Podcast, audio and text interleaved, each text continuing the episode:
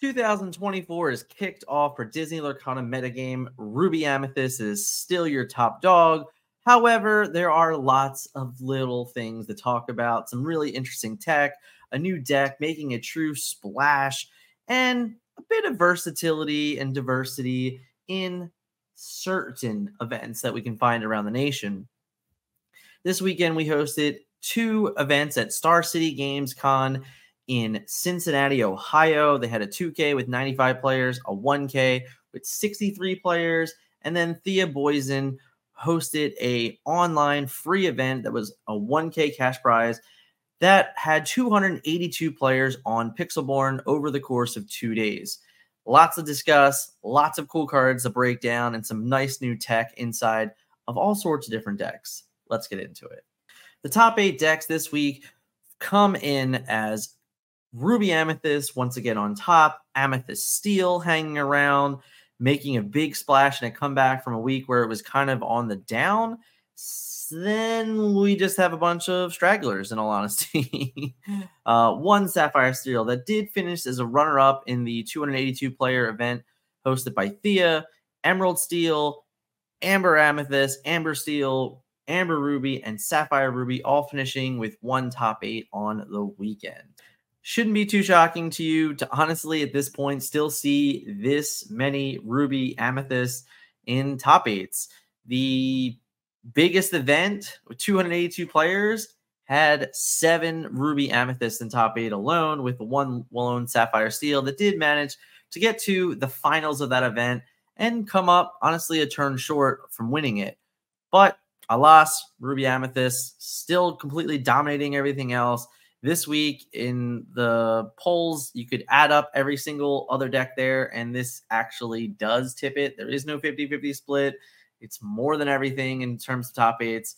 Just a lot more of Amethyst decks. However, this week, I will say, there were even more variations and even more interesting cards, including in those Ruby Amethyst decks. So let's start taking a look at some of this stuff.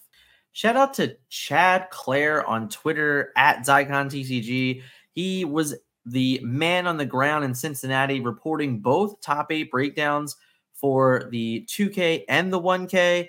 This was the 2K breakdown here. As you can see, 3 Ruby Amethyst Control, 1 Ruby Amethyst Rush Evasive Control, Steel Aggro, 1 Amber Steel, 2 Amethyst Steel Controls. This was the list that Chad played. He played Ruby Amethyst. He was one of the control decks. He finished in top 4, in which they split. Honestly, this list looks quite similar to the majority of the list that we've seen throughout this weekend and the past coming weeks. There's nothing too crazy here to, really break down. A lot of just straightforward decision making. This deck is probably a more stock list for the deck. But as I keep kind of telling people, the real thing that matters and the most consistent part of the deck is just its core. So honestly, about 30 to 40 cards of this deck are probably always going to be the same. And then the last 20 cards are going to be a mesh of different numbers and different options. But the majority of your games that you're going to win are going to be from that 40 card core. The obvious Amethyst, Merlin's, and Madam's package, the Maleficents, the Olafs, the Minis, to an extent, the Lady Trimmings and the Mauis. Like, all of those cards are probably always going to be in a version of this deck. And then the other 20 cards are going to be where you're mixing and matching. And majority of the games are just going to be won on the merit of the core of the deck. And yes, there's definitely going to be times where the tech cards will show, but realistically, the core of this deck is just so very powerful, and that's why you're going to consistently see these decks show up more and more. Shout out to Mike Walters, also reached out to us on Facebook. He was another top 4 member here. This was his version of the Ruby Amethyst. As you can see, he had Dragonfires and Elsas and Spellbook, so a little bit different than the other deck. He also had Yzmas. The key thing when I was speaking to him about his matchups is that he played Dragonfire because he wanted another answer to Sad Emo Beast from Steel. This was a great way to do it because he had seen an uptick in Amethyst Steel decks. And then if you look at the top 8, there was 2 of them in top 8, so I assume there was more of them being played also in the event, so the Dragonfires likely came in handy for him all day, along with the two Yzmas as being kind of an offset answer to it.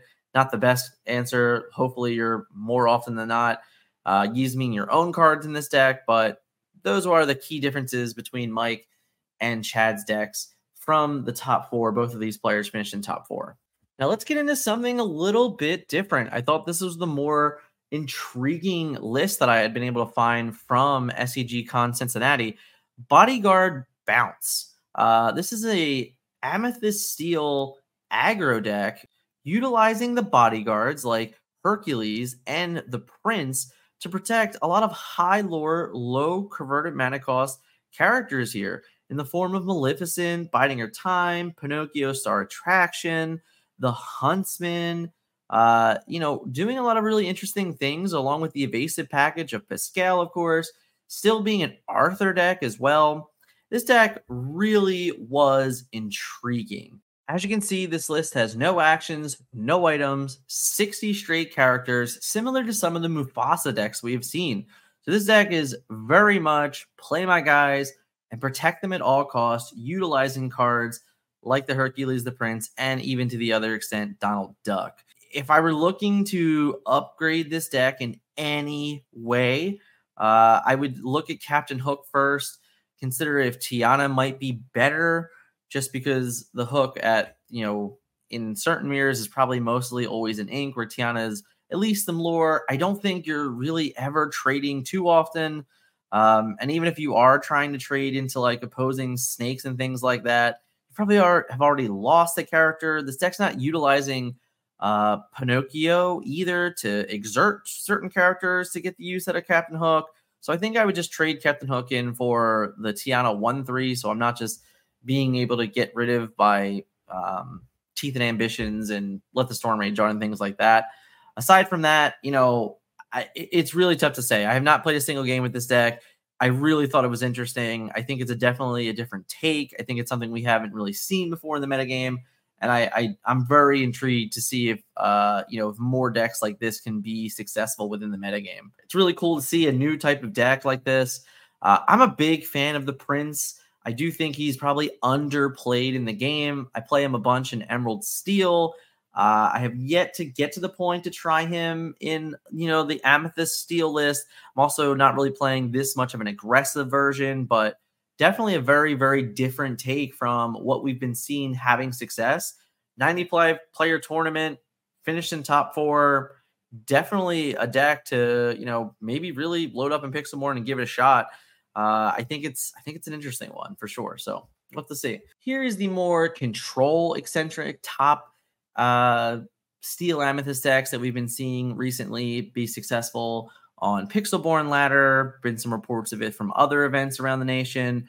What I find really interesting about this particular list is only 2 Merlin Rabbit and 3 Merlin Goats. We're really trying to make room for other things going on in the game, and I honestly can really understand that. I think that this deck is a really hard deck to get to 60 cards, and you have to make some really crucial decisions. And when you're playing a character like Blue Fairy, who is innately good in this ink combination because of so many powerful Floodborn characters. This list alone has 18 Floodborns in it, so Blue Fairy is just online from turn 4 on in the game. She's also a wonderful character to play post Be Prepared. If you could just, start with a Blue Fairy and then play an Emo Beast after the first Be Prepared, you automatically draw a card. And now they have to figure out a way to get rid of your Blue Fairy. You can draw more cards. Every other time you're going to play a Floodborn after that, you get to draw more cards. This is a very, very powerful card in this particular list, especially when you can keep it protected and keep it around. The evasive is definitely not gone unnoticed. The key thing for me in this list is actually the 2-cost Jafar, an alternate version of Smash.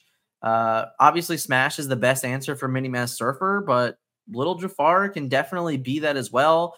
Having the ability to shift and then, eat a snake is also really great because they might be expecting your Jafar to, just trade with it. And then you're able to Floodborn in, to the Dreadnought, take out a snake, draw a card, leave your Dreadnought in play. I think that's all really great if you can get away with those lines. I do think Jafar is, you know, definitely a hard character to play. I know not every, you know, every deck is playing Teeth and Ambitions, or they're not necessarily keeping it in hand for certain matchups. So they might row one early knowing the type of deck you are, and then you can kind of cheat in a Jafar and try and get away with it. But I do find that it's probably one of the more greedy characters to play in this deck. And I think it's a safe spot that if you are uncomfortable with the 2 willpower character, you can probably trade that in for something else that with a little more sturdy. Prince Eric is normally the go-to in that slot. This deck really is an Elsa Tinkerbell deck at the end of it. I love everything about this deck. It's one of my favorite decks in the game. I think it's a very difficult deck to play well, and I think that's probably why you've seen less success from this as opposed to Ruby Amethyst. That's a little more straightforward gameplay. I believe this deck was played by Barrett Estridge. If I am wrong, I apologize, but I think that's what it was reported as. Huge shout out to you. Great deck. Great look. Really exciting to see this deck be more and more successful. I really don't think it's an easy deck to pick up. I think that this is a deck that you kind of enjoy and you like the play style. I think you really need to commit time and effort to playing this deck as best as it possibly can be played. So let's take a look at the 1K decks. SCGCon Cincinnati also hosted a 1K on Sunday. It was reported by Chad Clare, again, 63 players, and the top 8 breakdown was 2 Amethyst Steel controls, 1 Amber Amethyst aggro, 1 Ruby Amethyst control, 1 Ruby Amethyst Arthur control, 1 Emerald Steel discard, 1 Popsicle deck, Ruby Sapphire, and 1 Amber Ruby Mufasa, which you can see on screen here. This was a top 4 deck in that event. Shout out to Chad again. I think he played very well this weekend. Back-to-back top 4s is incredible. Definitely, you know, not an easy thing to do for anybody to be able to, you know, go back-to-back in separate events at conventions like this. And, you know, explicitly in events that are 60-plus players, you know, going back-to-back is definitely a huge accomplishment. And thanks so much to Chad for sharing this information again. I think the Amber Ruby Mufasa deck is definitely a deck that we've been able to talk about more and more. It's had some success, growing numbers. It obviously wasn't successful in the 95-player event, but Chad decided to audible to a new deck to play something different and was able to find a way back into the top 8. I think a lot can be said about players like that. In all honesty, it could kind of be said that, hey, Chad's a good player. He can play majority of the decks in the metagame. And maybe he could have top 8 it with any of these decks. Can't be sure, but to go from Ruby Amethyst to Amber Ruby, the playstyles are very, very different. So definitely an attribute to the player here for sure, being able to like flip the script and just say, I'm going to play an entirely different deck. As for the deck itself, I think it's a pretty straightforward list. I don't think there's anything too crazy or too different to really break down about it. The Queen, you know, the 2-2 with Rush might be the real core difference of a character that you don't see as often in these lists, or honestly as often in Ruby list at all anymore. But other than that, I think it's a pretty straightforward list, and I think it's clearly a successful one for him. And it's really pretty similar to most of the Amber Ruby decks I would say that we have seen recently. So congrats again, Chad. And seriously, thank you for all the reports this weekend. We really do appreciate it on the channel here. If you're enjoying the content so far, smash that like button for me. I want to say huge shout out to SCGCon, you know, first weekend of the year coming out, supporting Lorcana, taking it under its wing, having 95 players and 63 players sign up in your events is phenomenal. It's a really great testament. For anyone that doesn't know, doesn't really follow Star City Games, they also hosted a 20K Magic the Gathering event. That event only had 221 players. So if 95 players played in Lorcana on the same day as that 20K, that speaks volumes about our game, and everyone should be really excited and looking forward to the organized play announcement from Ravensburger. I know I am. I'm super excited.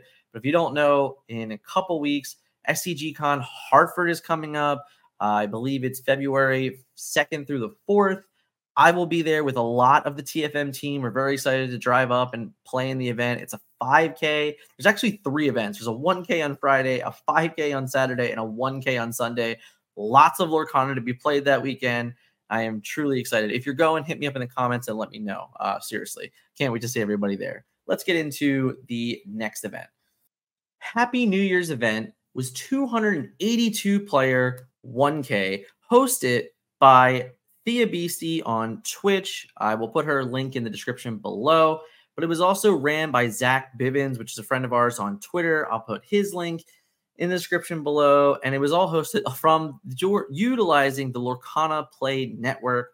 For you guys that are unfamiliar with Lorcana Play Network, they are kind of trying to be a melee.gg as an example. It's a place where tournament organizers can host events. So players can go there, sign up. They can register their decks right on the website, which can be linked to their account, linked to the event that they sign up for. There's even a chat window to communicate with your opponent in the round. So if you are at a bigger event, let's say you're at a 50, 60 person event, you have a chat box to, say, hey, I'm here, yada, yada, check in. Or let's just say you're in the bathroom and the events go live. You can message your opponent real quick and say, hey, I'm in the bathroom. I'll be in there in a second. Just creating less confusion if possible, but it's also really great for online tournaments, obviously, webcams, Pixelborn, any which way. We've only seen it really utilized through the Pixelborn event so far, hosted by Lorcana Play Network themselves and now Thea. But all in all, I think Lorcana Play Network is doing really great things. Their link to their website will also be in the description below. Shout out to all involved. It's really great to see more players kind of get into the game and do their best to try and support the game, get more eyes on the game. Thea brings a very large crowd from Gwent and among other things. The scene this weekend was hosted by a lot of Marvel Snap friends and, of course, Legends of Runeterra and games like that, DC Universe, all those games that, like, your online clients that most of these streamers stream a bunch on. They've also occasionally streamed Pixelborn, and they were all casters on the event. So there was a lot of new eyes potentially on Lorcana this weekend. And I think that that's important to note. And I really want to just give a shout out to everyone involved for all of your commitments to the weekend. Great job. And I look forward to seeing more of it, to be all honesty. Let's break into the actual decks in the event and really, really interesting tech cards that were found in Ruby Amethyst list this weekend. So the winner of the 282-player event was Aaron W. He's also a content creator known by Lorcana Twins. I will put the description for them also in the link. I will put the link for them also in the description of this video. Yes, there will be so many links, but hey, let's discuss this deck because I am really, really excited about the layers of tech and choices and numbers in this deck list. First and foremost, Kuzco and Fidget are two cards that we do not see a bunch of in decks. Now, Fidget was in a top 4 deck from Galaxy Kong, which was like the first or second week of the Rise of the Floodborn metagame. It was played by a friend of the channel, Trent. He is a friend in the Discord that always communicates. And he was actually playing Fidget in his list. So it's not the first time we've seen Fidget as a tech, but it's been a little while since anyone's really tried it out. And there's actually 2 Fidgets in top 4. So it kind of talks to the strength of that card. We'll get to that in a second. Kuzco is another great addition to this deck. I think that, a lot of people kind of glorify stats on all characters because we live in this metagame where 2 willpower is not good enough in most cases. However, on a character that draws a card when it's banished, the willpower really doesn't matter. And his ability at any point in the game is good. A lot of things that I've seen very, very often in games is that when Ruby Amethyst misses its 1s drop, and now there are versions of the deck that play 6 or 5 or 8 or in this occasion 7 1 drops. So missing your 1 drop isn't very common because you're generally mulligan for it. But when you do, it really slows the deck down because now Snake is normally only your only 2 drop in this deck, or LeFou occasionally in the Arthur versions, which we'll get into. But when you miss your 1 and then you only have Snake and you can't play Snake, it means you can't do anything on 1 or on turn 2. Kuzco plays the role that, On turn two, he's a perfectly safe character to play. He does well into the Amber Amethyst decks still because he can still take out all the 1-1 threats. He's still just the 1-2. He can just quest for one lore, and when he goes away, he just goes away, and he gets you to draw your card back.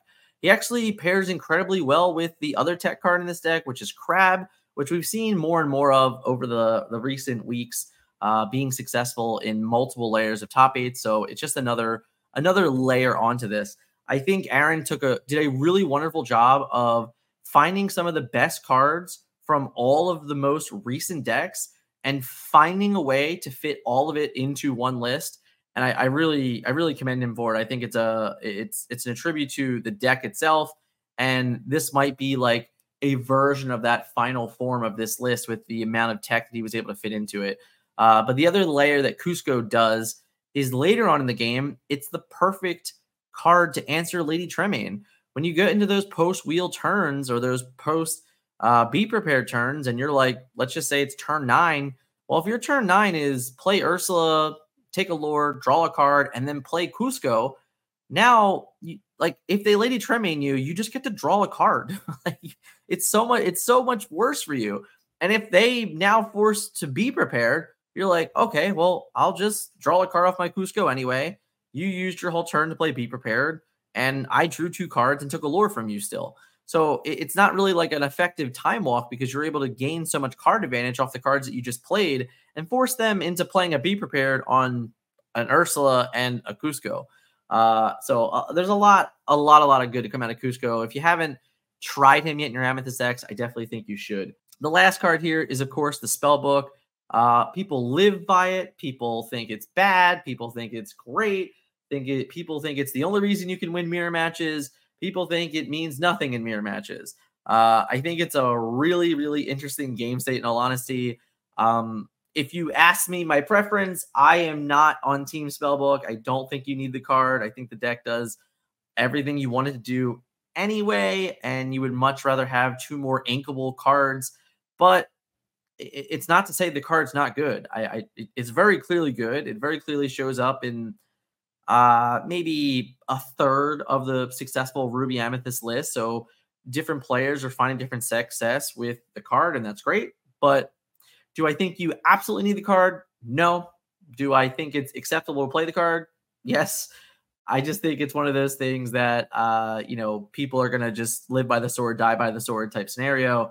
If they won, it'll be because of it. If they lost, it'll be because they didn't have it, when realistically it could have been any number of things. All in all, huge shout out to Aaron. Great play. I know I watched the finals that he played in. I also watched his top 4 match that he played in. Played very, very well. And the deck, obviously very good. No shock to that. So let's check out the runner-up of the tournament. In a crowded virtual room of virtual tables of Ruby Amethyst swarming the top 8, Sapphire Steel still managed to take second place in this quite large event. Matthew Peddle really showed off the true power and potential of this deck list. I do want to note, in my humble opinion, that this is not a deck that any player can simply pilot. I think it's a very difficult deck to manage, and I think it makes Matthew's success with the deck all the more prominent. This deck has the ability to flat out rush opponents when seeing its best hands. But it also has the potential to just draw 5 uninkables in your opening hand and kind of pray that you can even get to turn 5 to even be able to start doing anything that's meaningful in the game if you either A, don't have a Fishbone Quill, or B, they're able to answer the Fishbone Quill. Both of those things are truly crucial. Popsicles finds another home, which is great because I think Popsicles is a card that almost every Sapphire deck should be considering playing at this point. That's how powerful I think it is. Not only does it replace itself, but the ability to repair damage on your characters should not go unnoticed. I think the key interesting cards in this particular list are the Nothing to Hide. It was said in the event that the Nothing Hides were very good at making an accurate decision as to whether or not you should wheel. I don't know if I agree with that statement in general. I think in most cases, It could be develop your brain. I think, in all honesty, it should be develop your brain, because I just believe that seeing more cards is more necessary more often than just knowing your opponent's hand, explicitly in a world where your deck is mostly designed to a whole new world anyway. So you really shouldn't even care about your opponent's hand until after you make them discard it. And the chances are likely that to develop your brain early on in a game when you have bad hands and you need to find inkables, that seeing the second card is just a better odds of chance of getting the inkable that you're going to need, or finding the Fishborn Quill that you're going to need, finding, you know, the 5 costs that you need to be able to play on 4. All of those things I think are just far more important to me than the knowledge of your opponent's hand. But all in all, this list is solid. This list played well. It did really find itself in a clunky Game 3 in the finals. But throughout the tournament, you know, this deck ran hot. It ran well. And again, I just don't think that this deck is a pick them up and play it deck. It's definitely something that you need to put work into. It's a very difficult deck to pilot well. And in all honesty, it's exciting to see a list like this be successful, because it does show some growth and change in the metagame. We've had some spikes of this early on in December, but nothing really has come from that. Hopefully, the spotlight that this tournament had, the amount of players it had, the success of this deck, maybe you will see a little bit more versions of this list being successful moving forward. Here are 3 more of the Ruby Amethyst decks from the top 8. 2 of these finished in top 4, I believe. Kendall and Kyle were both top 4 competitors. Their lists are very, very close to the same, very, very similar. I think there's just a couple different even numbers here. The key difference is Fidget versus Crab, and in particular, I believe Elsa. So Elsa and Fidget come from Kyle's list, where they are not seeing any play or love from Kendall. Kendall just recently also top 4 a CM Games tournament that we reported on. I think this list is very, very similar to the same list he played that weekend. Well, I will say about this, these 2 particular lists is the Fidget versus Crab argument. I think that it's one of those where if you have Fidget on turn 3 on the draw, it's definitely better than Crab. 100%. There's not even a debate that I think it's better than Crab 90% of the time. However, I think if you don't really have it in that particular spot, its use really falls off. Whereas Crab can unexpectedly just turn games upside down. One of the biggest takeaways for the steel matchups is that Sad Beast is really difficult to play with, and there aren't a lot of real good ways to answer it outside of just having Maui. But when you don't have Maui, it's really difficult to interact with that card. Crab actually offers you another way out of it, which is really nice. Crab also offers way for an easier way to trade into Ursulas that are kind of unexpected as well. To me, the Crab is a more universal card, period, where yes, in the mirror, Fidget on the draw to take out minis is probably great. But I will also say that if Fidget is in the meta, it only means that Teeth and Ambitions just gets played less. And unlike playing a card like Pascal or, any of the other smaller, 2-cost characters or 1-cost characters with less than 2 willpower.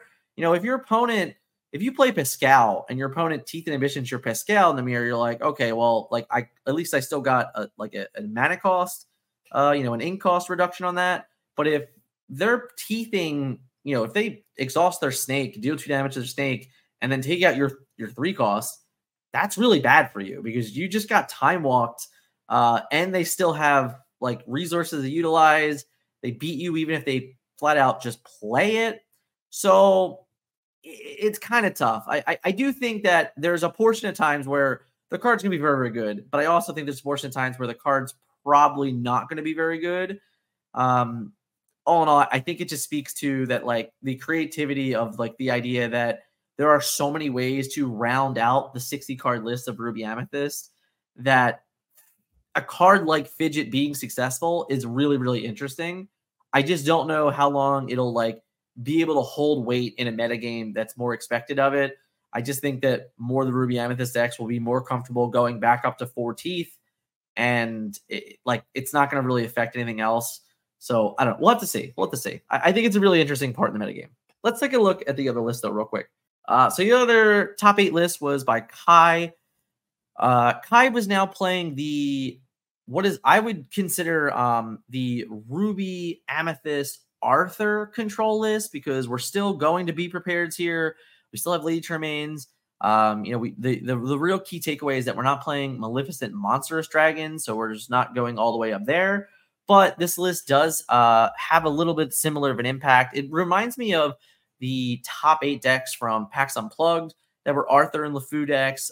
This deck was just playing Star Attraction rather than Helping Hand, which was the Exert Pinocchio. But all in all, I think it's a nice interpretation of that. It's nice to see Arthur still be successful within the metagame in the Ruby Amethyst decks. I do honestly believe that, Arthur is a pretty good card in the mirror match. There aren't a ton of answers to it that are being, like, played in that high succession. And, like, with the LeFou combo, it's almost nearly impossible for any of the Ruby Amethyst mirrors to really kind of deal with Arthur whatsoever, outside of just having Teeth and Ambitions for the LeFou.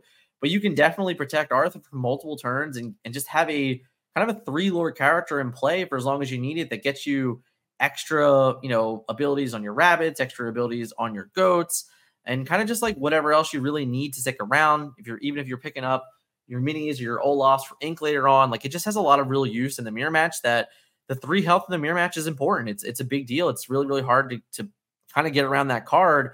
And explicitly, if they do not have Teeth and Ambitions and cannot answer LeFou, you can honestly just kind of 4-lore every single turn, being very, very uncontested. 3 different shades of Ruby Amethyst right here. The winning list was kind of everything, playing a little bit of tech from just about every single list. Instead of having so many straight 4-ofs, there was a lot of cut downs on 3s and 2s, and really just managed numbers really well and making, like, just straight decision points on what was important in the overall metagame and in mirror matches. I think it's a real true testament to what Ruby Amethyst is able to do in the metagame. It's a really, really functional deck. It's just high functional consistency. And I cannot fault anyone for saying, I'm going to play in a big event this weekend. This is the most consistent deck in the game. I'm going to bring it. Do I think that there's high power options like, the Sapphire Steel deck that was in finals? Yes, I do. I think they are great, powerful decks, but the consistency of it, the difficulty level of playing those decks is also playing a key factor here. I think Ruby Amethyst has a high skill cap in the sense of making the right decisions in the mirror match, knowing when to play your threats and when is too much. I think there's a lot of that decision making, but the overall landscape of the deck itself is much easier to pilot than some of these other steel decks. Even Amber Steel Flute, even Amethyst Steel, the Sapphire Steel, like, all of those decks I think are really difficult to play and play well, and they all have a consistency factor because the hands can kind of blow up in their face with uninkables and things like that. They just can't easily get out of it as well as this deck does, and none of them have the protection of Be Prepared as kind of like that final hug. So I just think that's why you're going to continuously see Ruby Amethyst being played in true succession here. One more final look. I just wanted to take a look at the overall landscape of where the inks were by design this weekend. As you can see here, 18 Amethyst decks, 15 Ruby decks, 8 Steel decks, 2 Amber decks, and then 1 Emerald, 1 Sapphire. We talk about the diversity of the game a bunch, and right now the only true diversity in the game is what flavor of Ruby Amethyst are you playing and why. I can't get past this, guys. I think that it's really showing up to be just a problematic thing in this metagame, And I'm hoping to start seeing some signs of life for changes, because right now, even with the higher upticks and success of this deck here, this deck there, it's the numbers are just insane at this point. They're not going away. They're actually getting higher. We're getting close to 60% of all top 8 decks are Ruby Amethyst, which is a number I didn't think we were going to get to. I was pretty comfortable when we were at 50%. It was probably going to go down, but that's not the case here. It just keeps going up, actually. And it's definitely, I can't see a line where it's going to go down. So I think it's definitely something that needs to keep being discussed. And I think it's a healthy discussion about where the game is and how we can really get to the next point.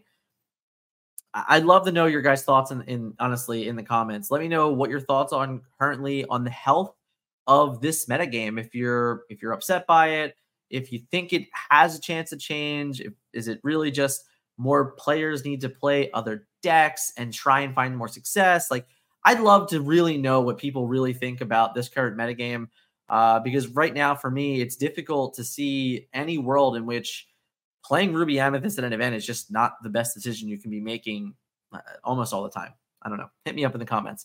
All in all, guys, thank you so much for hanging out with me today. Huge, huge shout out to all of the tournament organizers this week. Big B weekend for Lorcana to start 2024. Over 350 players signed up through 3 events, which is it's a great sign. Yes, it was carried by 282 player tournament, but hey, 282 plus 95 plus 50 or plus 66 is actually over 400, I think, if my math is quick. If it's not, you can roast me for it in the comments. All in all, really, really fun week. And it's great to see some of these more tech iterations of Ruby Amethyst, seeing how people are approaching the mirror match is kind of where we're at right now. Seeing some life from other decks, which is great. Steel kind of getting in there with 3 different versions, Amber, Amethyst, Sapphire, all good signs. If more players can find success with these decks, we can start having more of a conversation of where the game is actually heading towards. But right now, I think the crucial conversation is, what flavor of Ruby Amethyst are you bringing to your next tournament? And if you're not, why? Thanks again so much. Enjoy this video right here. If you're looking for more meta reports, we do them every single week, and I will catch you guys in the next video.